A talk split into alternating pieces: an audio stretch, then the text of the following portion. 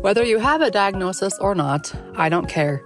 Jump inside this podcast and I'm going to teach you how to read your own blood work so you can find the answers to your health concerns. Yes, those normal labs that your doctor keeps saying, oh, they look great, we'll see you again in six months. They really have answers in them if you know how to read it correctly. So come join me along this journey, leave a review, and share with your friends. Let's dive in.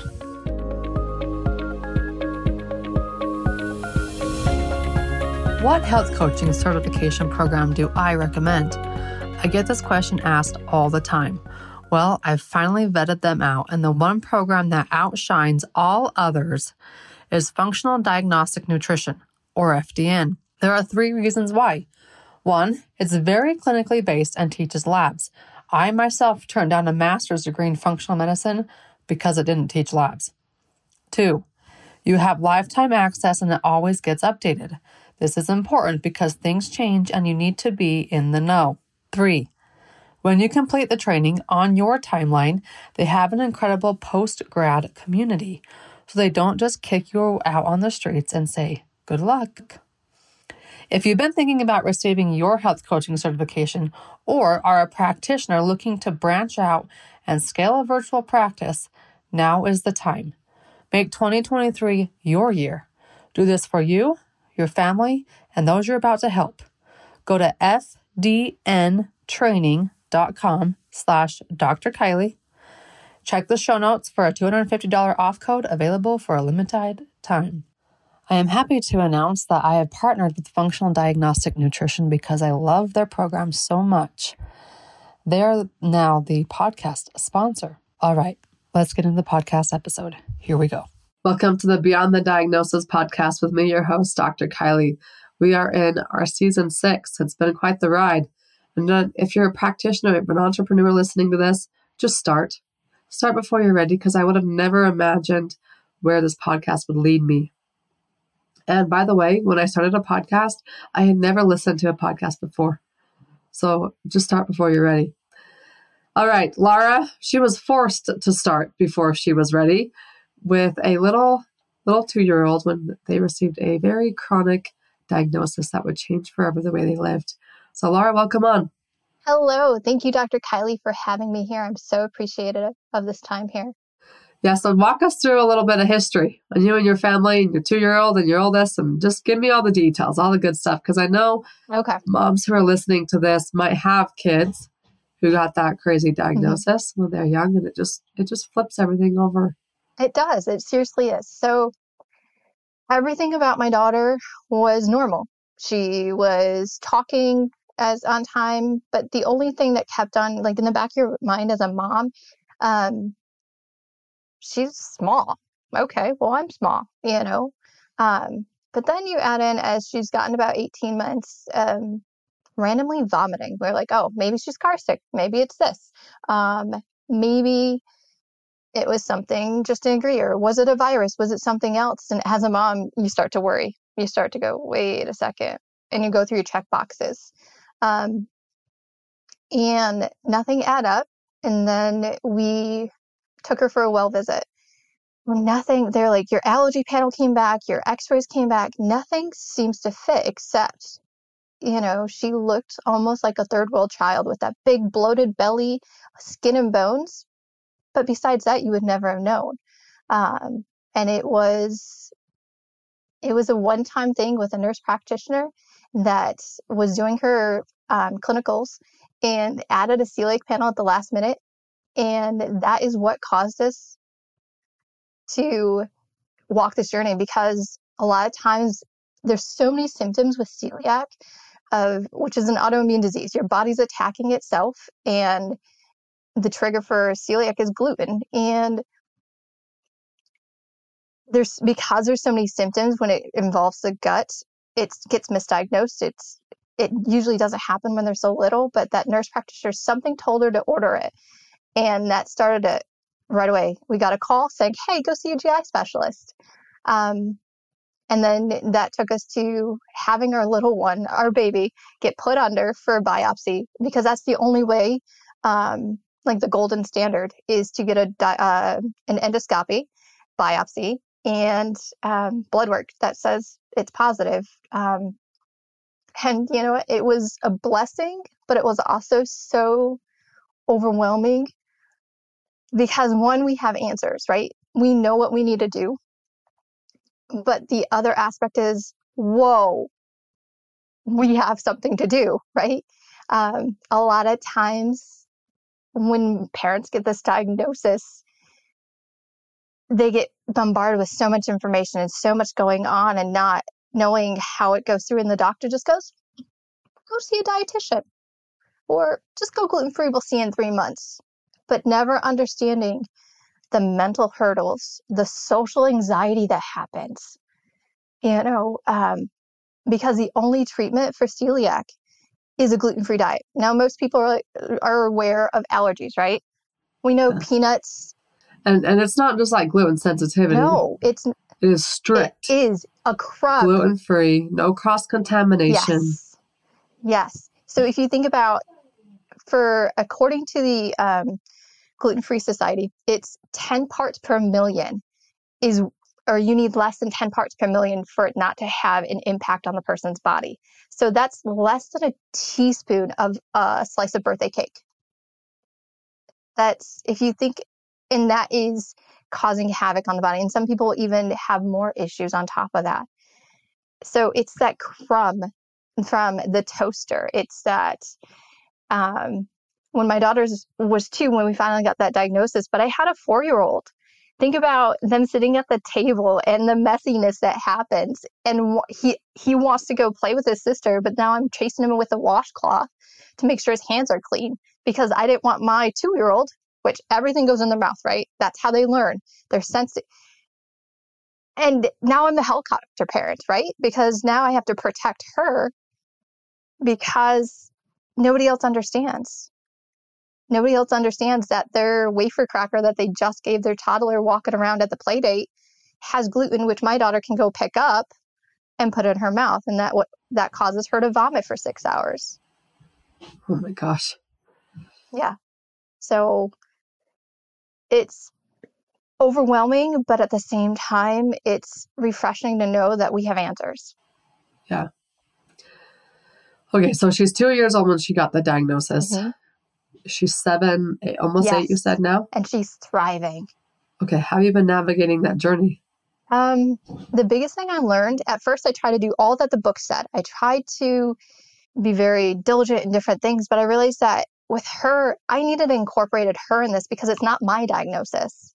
It's my daughter's diagnosis. She has to live with this the rest of her life, right? And as her mom, though, I'm her resource. She looks to me of what is safe.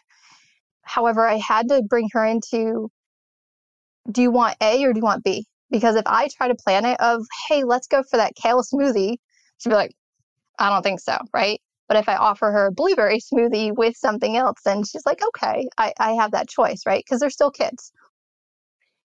But I also learned, taught her not to take things from other people without asking. Like, hey, is this gluten free? I taught her how to advocate for herself um, I informed my village, like the people that are in her life, of what it meant, as well as when I felt comfortable enough, or my husband felt comfortable enough um, for somebody else to make her something. Like if she went to grandma and grandpa's, like first we set her with a lunchbox of food. Then once we've had that conversation or had the um, the dialogue of what it is and, and actually seen them and they've seen how we prepared food for her, then we can trust that okay, she can go to grandma and grandpa's and grandma and grandpa can make them food, right? And then even now, my daughter will actually call us out. They're like, hey, was that the same stuff that was on at Thanksgiving? Because so and so put their fork in it. So I can't have that. And sometimes you're like, ah, she knows more than I let her know. You know, um, she advocates for herself and she's seven. You know, and that makes a huge difference compared to me doing everything for her and not letting her know how she can police herself or how she can embrace this diagnosis, but not let it hold her back. Because the celiac doesn't define her, but it just is who she is. Okay, so you have the stress of living the new lifestyle. What were some things that you did to help you through this process? At first, it hit me hard. Um, with being with my medical background and I would research everything and wanting everything perfect, right? I want to make sure there's no gluten, there's no um, there's no chance of her getting sick. There's nothing going on. And it burnt me out. It seriously was overwhelming. Um, I was fearful. And uh, so a lot of times it's like a full-time job having yeah, to do this. It it's I remember that first time that my siblings wanted to meet at a water park. And I was like, no, I'm not going to let this stop me. I'm not going to let it hold her back. Okay, what do I need to do? So I made sure I had a plan. Okay, where can we eat? What do I have to bring? Um, and so by knowing that I had some place to go or knowing the simple strategies I made in line, we were able to enjoy ourselves. So sometimes me planning ahead helped reduce my overwhelmingness. So when things get thrown at me, I'm a little take a step back, breathe. Okay, what are we going to do? If I don't know something, she's not going to have it. Um, and for me, I allowed myself to grieve. I allowed myself to still have an outlet. Um, I also made sure that I worked on my foundations because if I don't have a healthy identity of who I am and what is okay for me, how can my daughter do that if I can't be a role model? So those were huge for me is looking at um, those foundations, looking at how my mental my mental my mentality of okay, am I going to let this hold her back? If I don't let her it hold her back, then she shouldn't let it hold her back. And then so there's the practicality side of steps that I took from having a lunchbox full of gluten-free snacks or being prepared. Um, just the basic foundation of what celiac is and knowing how to advocate for that is what I learned. And then from there, I broadened it. And then also that dealing with that mental health, that emotional side. When my daughter's upset that she can't have anything, we refocus, we look at something else. So knowing that I don't have to be in control of everything, but to have the peace of mind to know that she also is flourishing and looking at me for an example of that and that I can be that role model for her. I know you don't have to be as strict with everybody in the family, but is the rest of the family gluten free? We actually had that conversation on the way to the biopsy. Um, so here we are. It's, let's see, she's 26 months old. So she just turned two. We finally got that, that biopsy. And my husband and I are looking at each other. We're like, all right, if it comes back positive, all of us will go gluten free. And then as we're waiting for her to wake up and then we start driving home, my husband looks at me and goes, mm, I don't think I can do that. I don't think it's fair for us to all have to go gluten free. And I looked at him, I'm like, you know what? I feel better gluten free. So I will stay gluten free while then I also have clean hands to help her cut her food, those kind of things. Um, so we have a split kitchen. We have my boys, my husband and my son, um, eat gluten, uh, and then myself and my daughter do not. So most of our dinner meals are gluten free. Um, and they don't notice the difference. My son will eat some of the snacks or some of the things that my daughter will eat. Um, but overall, uh, sometimes there's two different mac and cheeses, or sometimes there's um, my daughter, obviously, with her being seven, she's a little pickier. So sometimes she doesn't like the normal stuff, and I'll make a whole gluten free meal, and she's like, I'm not eating that. So I have to deal with, you know, those normal childhood things, right? Um, but there's not one way, one right way or wrong way. Every family is a little bit different. So, yeah. All right. If you could say anything to a mom sitting in your shoes where a child just got a diagnosis that's going to transform everything, I was telling you off air, one of our neighbors, he got diagnosed at 18 months old with type 1 diabetes. Mm-hmm. So, what what would be three recommendations you would tell the moms or the parents in the shoes? First thing, it's not your fault. It's okay. It's okay to take a deep breath. And don't forget to care for yourself. You can't be the parent, the mom, the caregiver you want if you don't take care of yourself. The second thing is include your child and your village in the process.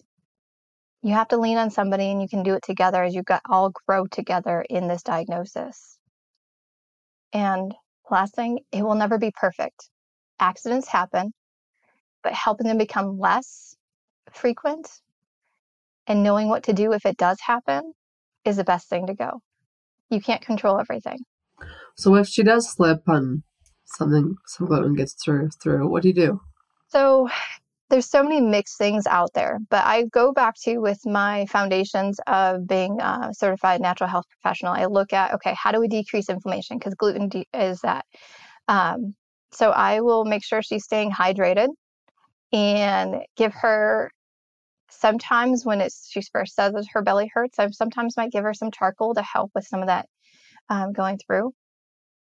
But lots of snuggles, some rest. This last time, um, where we didn't know if it was celiac or not. We just made sure she stay hydrated. She was eating appropriately. We offered her um, some ginger, some peppermint tea, and digestive enzymes to see to make sure she's metabolizing okay. Yeah, I like that. Going back to your roots and knowing, okay, what does the gut need? Okay, so six tips you can do. One, realize it's not your fault. Two, include your child and your village. Three, it's never going to be perfect, so take that expectation off your shoulders. Four, hydrate, which every kid could use, unless it's my two year old. She drinks a gallon of water a day. I'm not even kidding.